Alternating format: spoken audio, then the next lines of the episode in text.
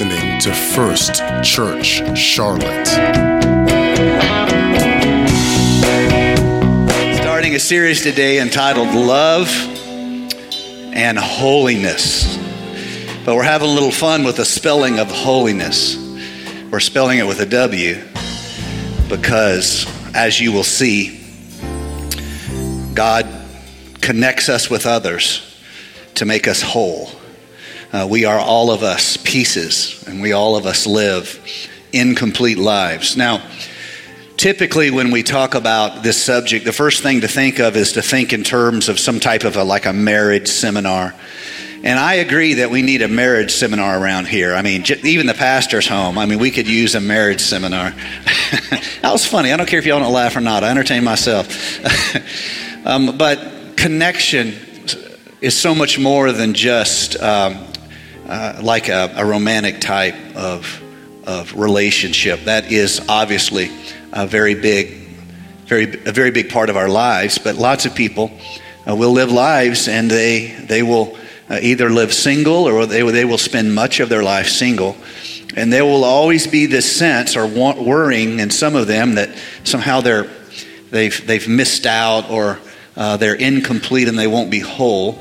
And the enemy would love for them to think because of that, uh, they are forever separate from the rest of um, the world or in some manner separate from the body of Christ. Or um, I want to remind you that uh, being single is not necessarily a statement of your spiritual incompleteness.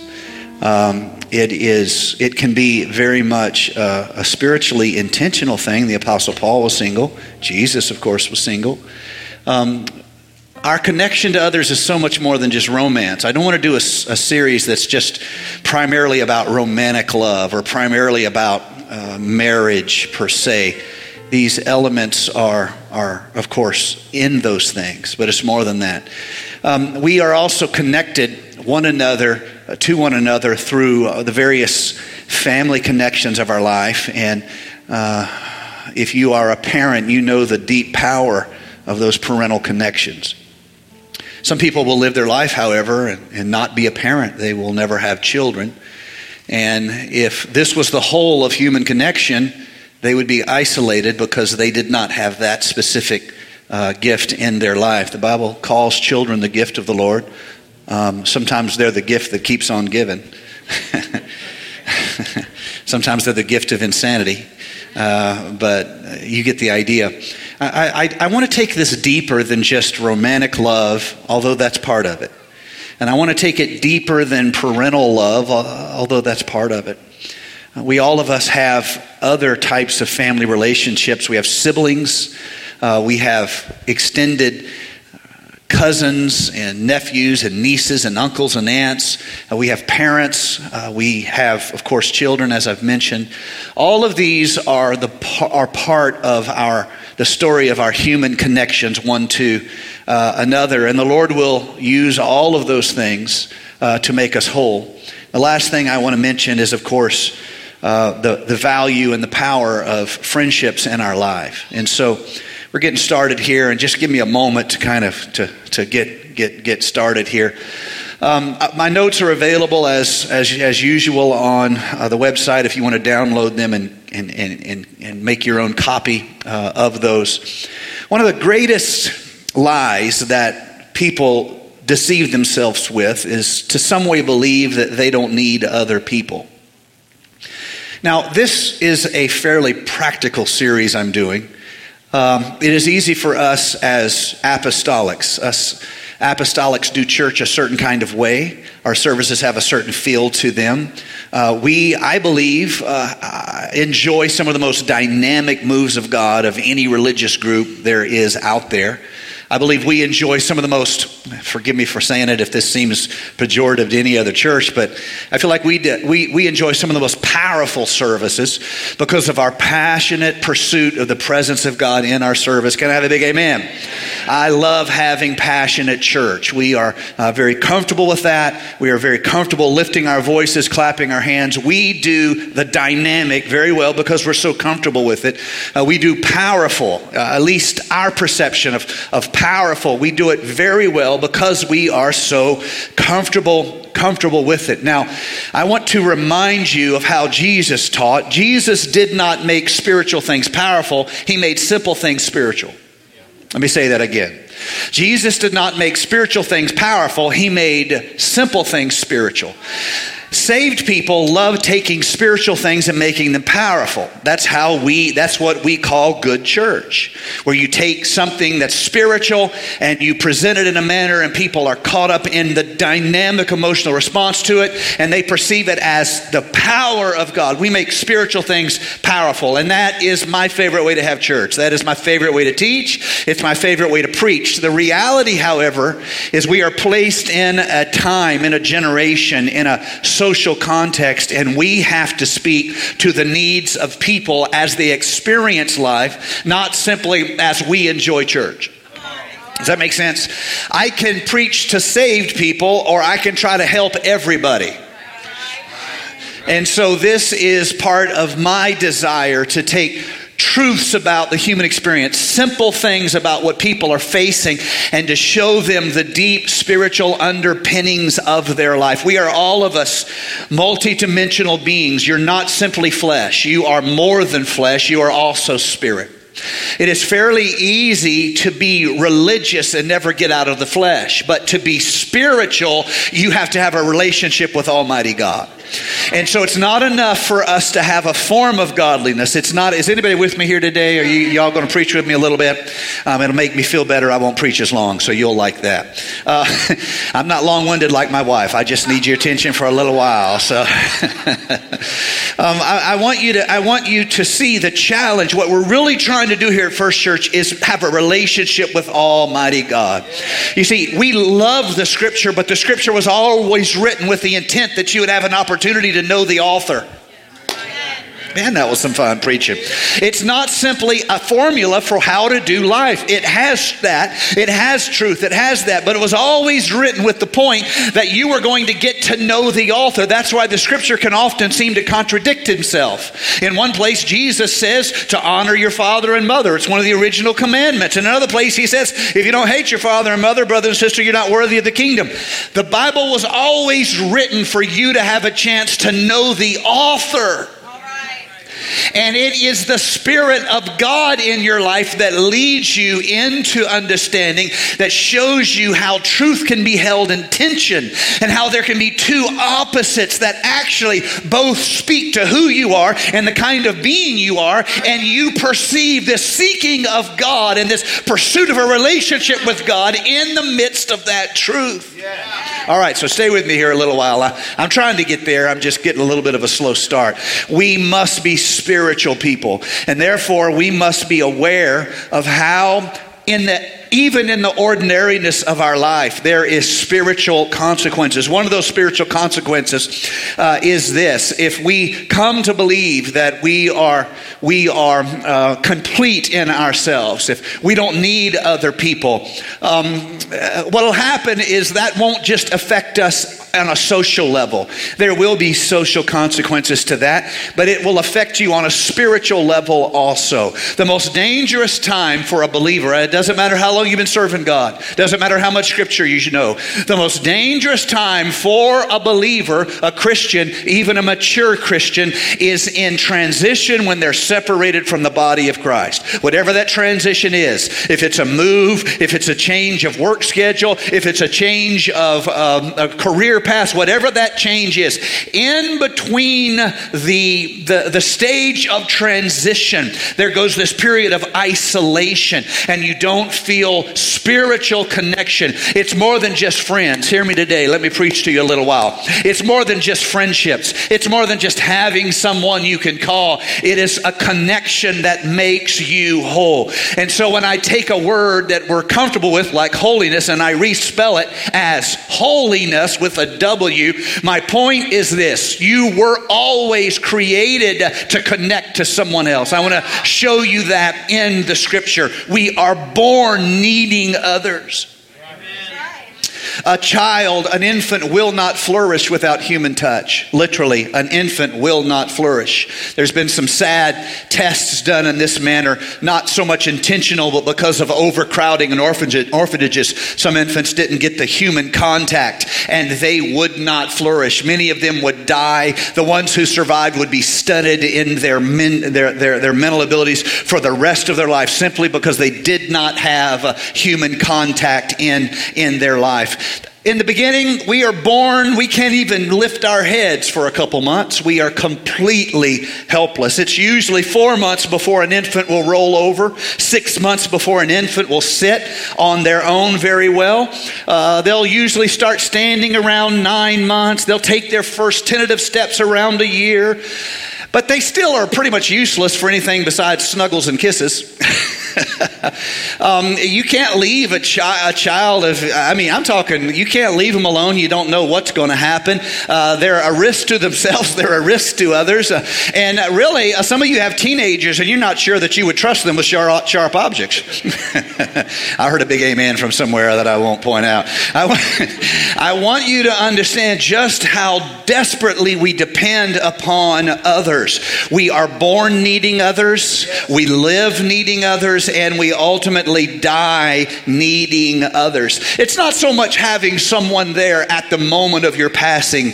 As a pastor, I have been at a fair, uh, uh, more than a handful of, of hospital rooms, literally as the person was passing away. Um, I have I've stood there with the family. Um, when my grandmother passed away, couple years ago, I literally, I literally sat by her bedside and held her hand for the last, the last hour of her passing.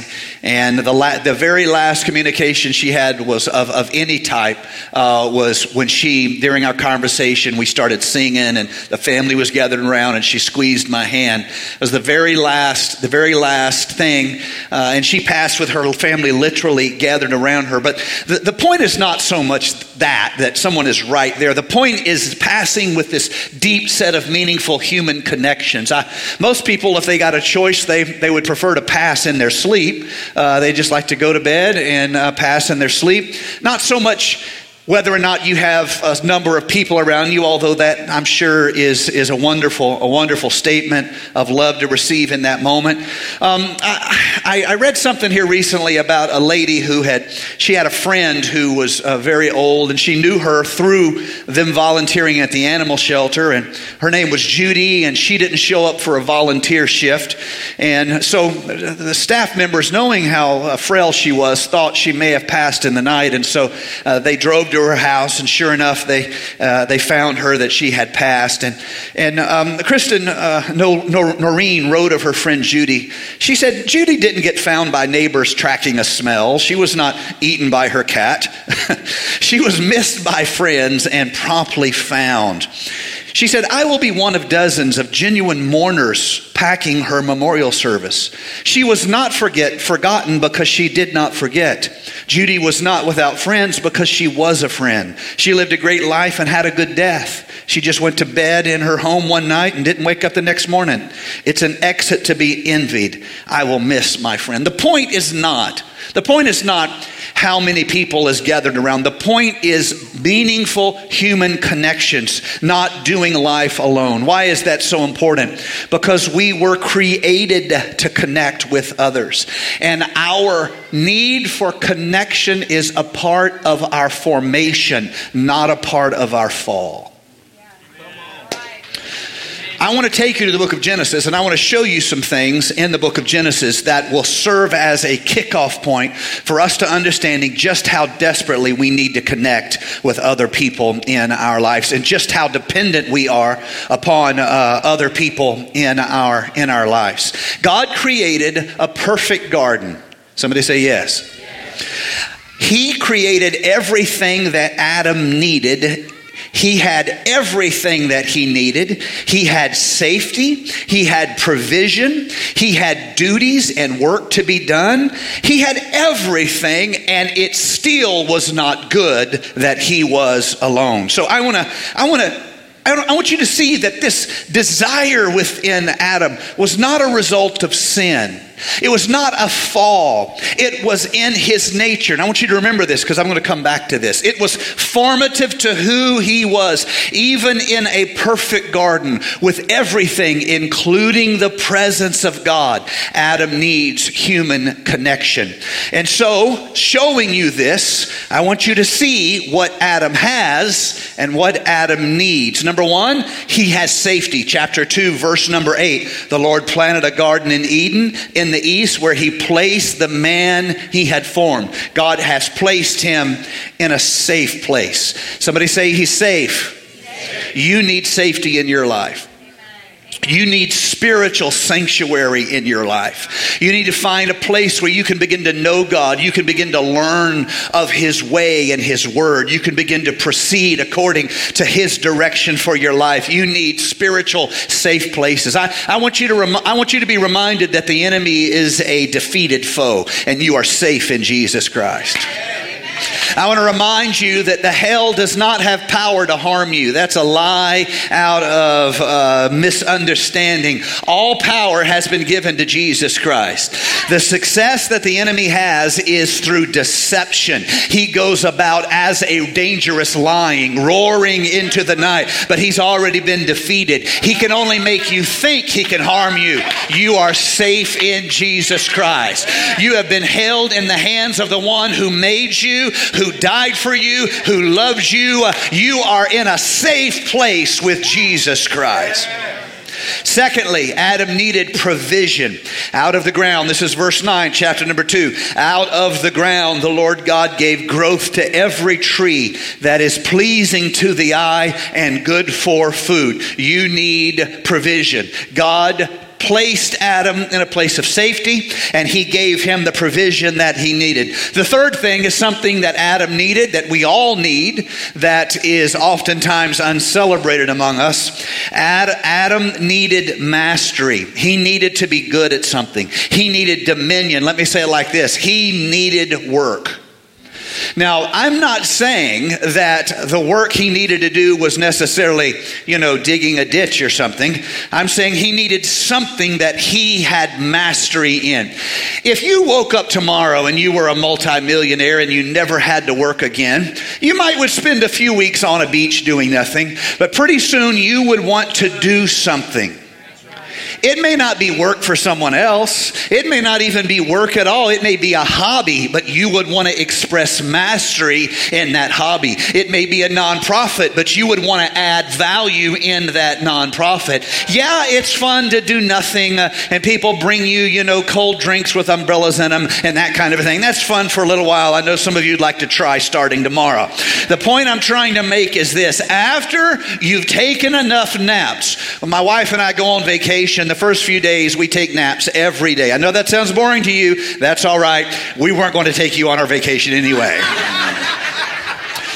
this last trip we went on, the first three days, we slept uh, an hour to two hours every afternoon. It was a thing of beauty. Angels danced through the atmosphere. The, the, the very heavens were opened uh, and blessings came down from above. Uh, but about the third, fourth day, I, I was done taking naps. I had finally caught up. So it is with, with all of us. After enough rest, you want to exercise dominion. You want to show mastery you want to be good at something. You want to add value. So, what does Adam need? He needs this work, this mastery, this dominion. Verse 15 Then the Lord took the man and placed him in the Garden of Eden to cultivate and to keep it. The next thing Adam need, needed, just as all of us, is Adam needed boundaries.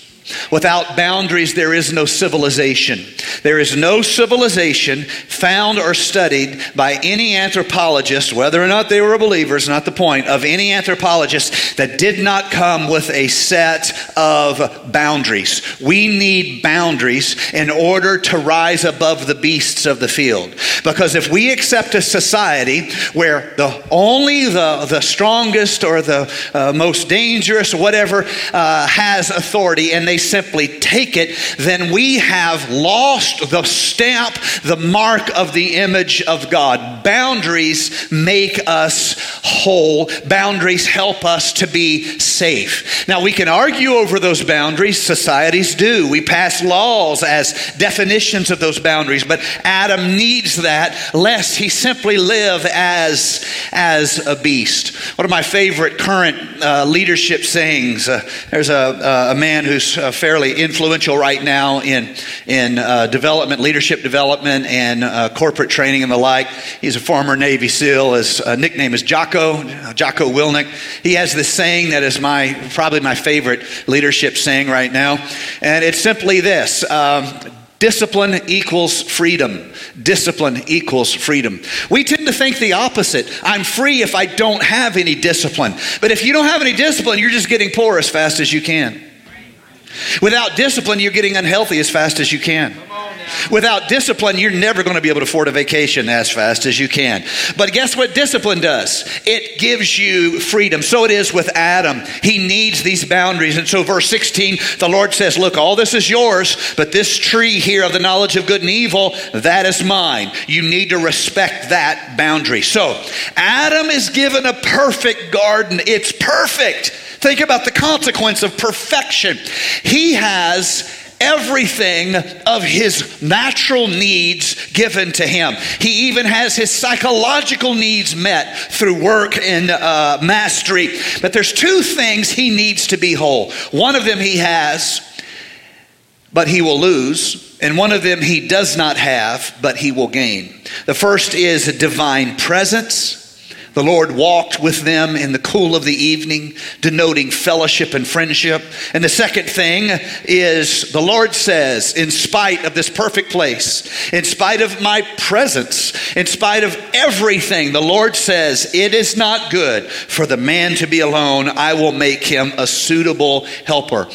Adam is given to Eve. You can read the scripture where the man says and quotes the verse, This is now bone of my bones. And this is written as Hebrew poetry. It's not written as simple narrative. This, this, this passage here is structured and framed and metered in uh, the style of poetry. This is now bone of my bones and flesh of my flesh. And she shall be called woman, for out of man she was taken. And for this cause and for this reason, a man will leave his father and mother and be united to his wife, and they will become one flesh. This is God's gift, and through Eve, all the relationships of human connection are given to humanity. Children, first of all, of course, uh, the romantic uh, connection. Secondly, the parental connection. Through that becomes extended family connection, siblings, uh, cousins, aunts, uncles. Uh, through the, the others and the spread of others comes uh, that friend connection, and every one of these will be used in the Bible to teach us something about the nature of God. Stay with me here for a moment. The, the romantic, think of the Song of Solomon. The parental, he's our father. The uh, sibling, uh, he has a, sticks closer than a brother, and uh, the friend who sticks closer than every one of these will be teaching to us because God's love is so broad that you cannot simply understand what he, what he, he adds to our life by looking at the love song of a poet and seeing passion in our relationship with God, or the care and nourishment of the parent with a child, or the friend or the brother on and on the story goes. On and on the Bible teaches, showing us the love of God. Here is the truth. And this is what I want all of you to see. Kicking off this, this series on love and holiness. We are pieces, each of us, like jigsaw pieces to a puzzle. The picture doesn't make sense if we only look at the piece.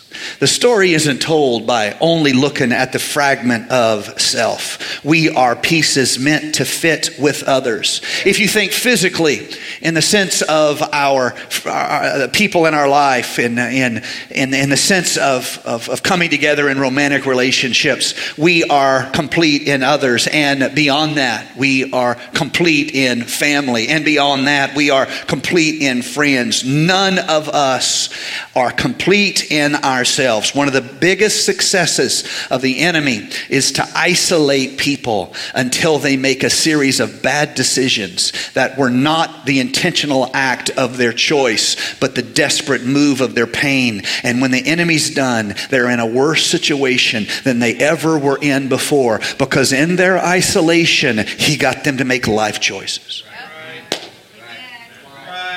And in their isolations, he gave them worldviews that they adopted. And in their isolation, they made choices about how they would live their life in the middle of the pain of isolation. I want you to know you are incomplete in yourself. Whether we're talking in our uh, the, the world in which we live, we need family, we need friends, we need those whole, uh, those things that make us whole, and uh, even more spiritually, we are incomplete in ourselves. And this is so true.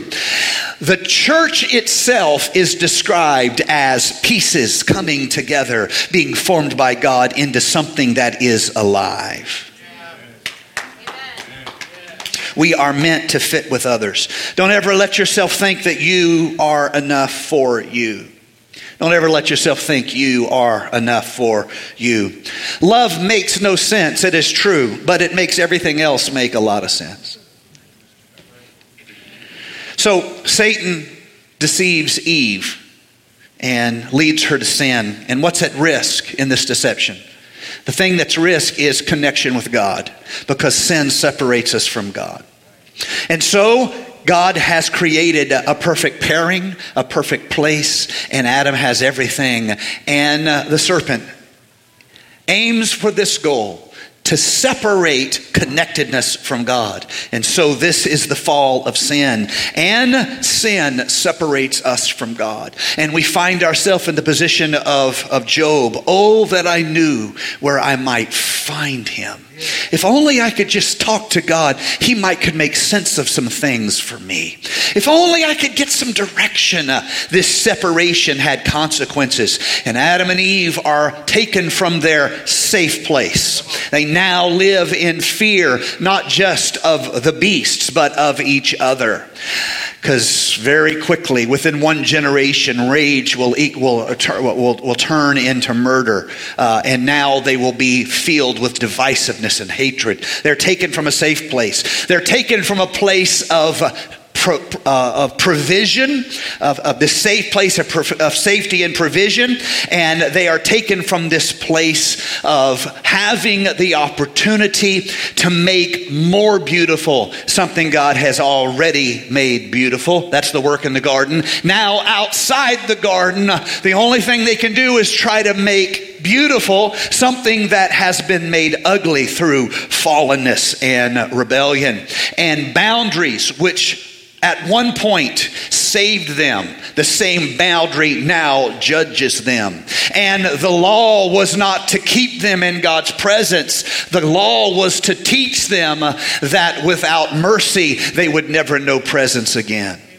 And so you see, Adam and Eve, there's two things that Adam and Eve needed. They needed their connection one with another, they needed human connection, and they needed divine connection. This is what they needed. We will never be whole simply living a life that's focused on ourselves. Whether or not we're talking of spiritual things, whether or not we are talking of romantic relationships, whether or not we're talking about the responsibilities of parent and child, whether we're talking about what a family owes to itself, and the small kindnesses with which friends soften the blows of life one to another. I'm here to tell you, you will never be complete, and you will never know joy, and you will never know uh, holiness without being joined together to other people because you were always incomplete, even in your creation. And God joins us together that we might be made whole. Our fallen sinful nature separates us from God and isolates us from people. Let me say that again because it has spiritual consequences. Our fallen nature separates us from God and isolates us from people.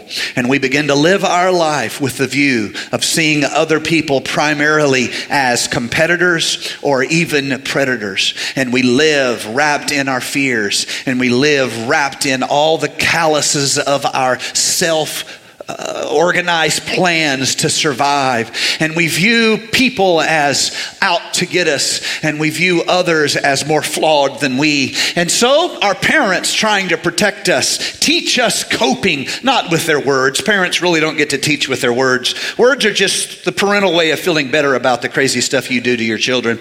What you really teach with is your choices. Now, that's terrifying, isn't it? What you really teach with is your choices. We don't always get to tell them, but bless God, we sure get to show them. And we teach, teach with our choices. I, I pray that you had uh, parents who showed you the way to life because that ultimately is the job of the parent. Before they know God, they know you. Man, I'm just I'm just causing some serious reflection around here today, and so I want I, I want you so much to see. I, I want you to see how our coping mechanism for a fallen world is directly what wars against our uh, the very thing that would connect us with others and connect us to God. In other words, your first carnal reaction will probably make most situations in your life worse, not better. But when Jesus sought to reveal himself, when Jesus sought to define himself, he defines himself as spirit, yes. He defines himself as, as life, or as light, I should say, yes, and he defines himself as love. The only experience that we have of God as human emotion is when we experience pure love. This is not an accident because love was always how God was going to make whole this world. Whether it was in a perfect state, he made it whole through love, or whether it was in a fallen state, he made it whole through love. And we have a chance to reflect reflect the very nature and being of God by the manner in which we live. We will never be whole unless we have a healthy connection to God and healthy connection to other people. Our fallen condition will isolate us from people and separate us from God. But the work of redemption is to undo the damage that we have wrought. I love Psalm 68 and 6, and I'm almost done. Musicians, you can come. This is in the me- message translation, verse number 5. Father of orphans, champion of will of widows is God in his holy house. And then there's this phrase, God makes homes for the homeless. In another translation it says this, God places orphans in families. We are all of us spiritual orphans in our sinful condition. But God places us and connects us in families. He places us and connects us in spiritual families. There's two examples I want to give you of how important this connection is uh, before I'm done here today. Uh, even, even if we were, even if we were like God, there would still be a desire for connection. Why else would a perfect God survey the universe and say, Let there be, and form this planet and take humanity out of the clay of the ground and breathe life within us and upon us and make us a living soul that we might be, know him, that we might have fellowship with him. Even if we were as perfect as God, we probably would seek to connect with the objects of our love. Do you see? even if we were as perfect as, as Jesus Christ. Even if we were as perfect as Jesus Christ we might seek to connect with others. Mark 3, verse number 13. Jesus went up into the mountain and called unto him whom he would, and they came to him. And he ordained 12 that they should be with him. Could it be that God manifests in the flesh wanted people to walk this journey with him. Even if you were not broken, you still would need connection. Even if you weren't limited, you would still need connection. Even if you had all power, you would still want connection. And so, how does the enemy attack us? Just like the Garden of Eden, he seeks to separate our connection. And this manifests itself in our relationship with churches and a difficulty sometimes of getting along with other Christians.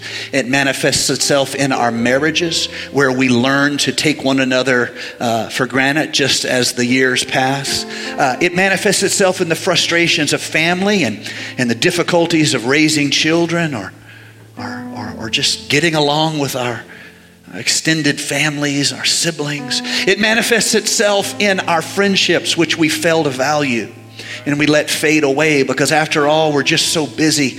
And then we wonder why at the end of it all, there's this kind of what's the point of it all sense that arises within us. Christ is the source of connection between every one of us and the eternal. And through Christ, we're going to talk about these things. Through Christ, we are connected one to another. I'm going to talk about how Christ removed the middle wall of partition between one another. I'm going to talk about how Christ made it possible to have a relationship with God. But here is the point if hell can destroy your loves, if hell can ruin your relationship, it won't need to destroy you because you will have self destructed. Is that too heavy for you? I hope not. If the enemy can destroy these valuable things in our life, our connection with other believers, our connection with friends, our, our, our, our, connection with people that are placed in our life to fit with us. If the enemy can destroy this, really, he won't need to destroy us because we will have self destructed. And so I want to show you in the next couple weeks, I want, if, if the Lord will give me the ability, I want to show you what holiness feels like. And all you who are far away have been brought close. All you who are isolated and alienated, you've been brought close. All of you who were strangers, orphans, you've been adopted. All of you who have been placed in covenant with people, you have the opportunity to manifest the love of God in a manner that makes everything else make sense. Let's all stand all across the house. I'm going to invite you, whoever, if you would like to, whoever will, I'd like to invite you to step out of the chair you're in. And I'd like you to come down here to the front. Let's, as we always do on Sundays, let's, let's gather, gather across the front here. I am, I am aware of how uh, so often when we teach in practical manner or we preach on practical subjects, sometimes we don't know what to do with that spiritually. We're like, okay, I need to, I need to be nicer. now what? um, I, I, I, I, need to be, I need to be better uh, to, with my friends. I need to be better husband. I need to be better spouse. Um, now what? What do I do with that spiritually? This is what I, what's what you're going to do spiritually. If we don't manifest the love of God, we won't just fail as humans, we will have failed to influence the world in which God placed us. Does that make sense? If we fail at this subject, however mundane and ordinary and life heavy it feels, if we fail at this, we will have failed at everything because this act of divine agape love flowing through our lives is the one thing given to the church as a power that cannot fail, that never fails. Do you see? Would you uh, lift your hands with me, close your eyes all across the house?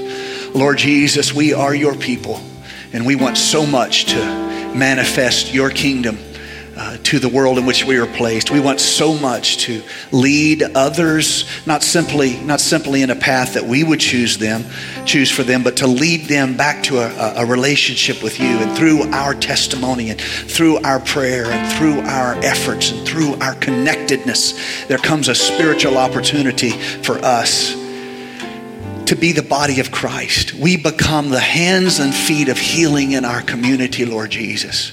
But we need your anointing to make that happen. We need your anointing to make that happen. In Jesus' name I pray. In Jesus' name I pray. All across the house, will you just tell the Lord, let it start with me, oh God? Will you just just Lord Jesus, let this start. Thank you for listening to First Church Charlotte. If this podcast has blessed you, please rate it with four or five stars. By doing so, you will help others find our free podcast and bless them. If you're in the Charlotte, North Carolina area, come worship with us at 4929 North Sharon Amity Road. For information about service times, church ministries, and so much more, visit us online at firstchurchclt.com. If you would like to help support our efforts, please text GIVE to 704 445 5353. We pray God's richest blessings to you. Come, worship with us.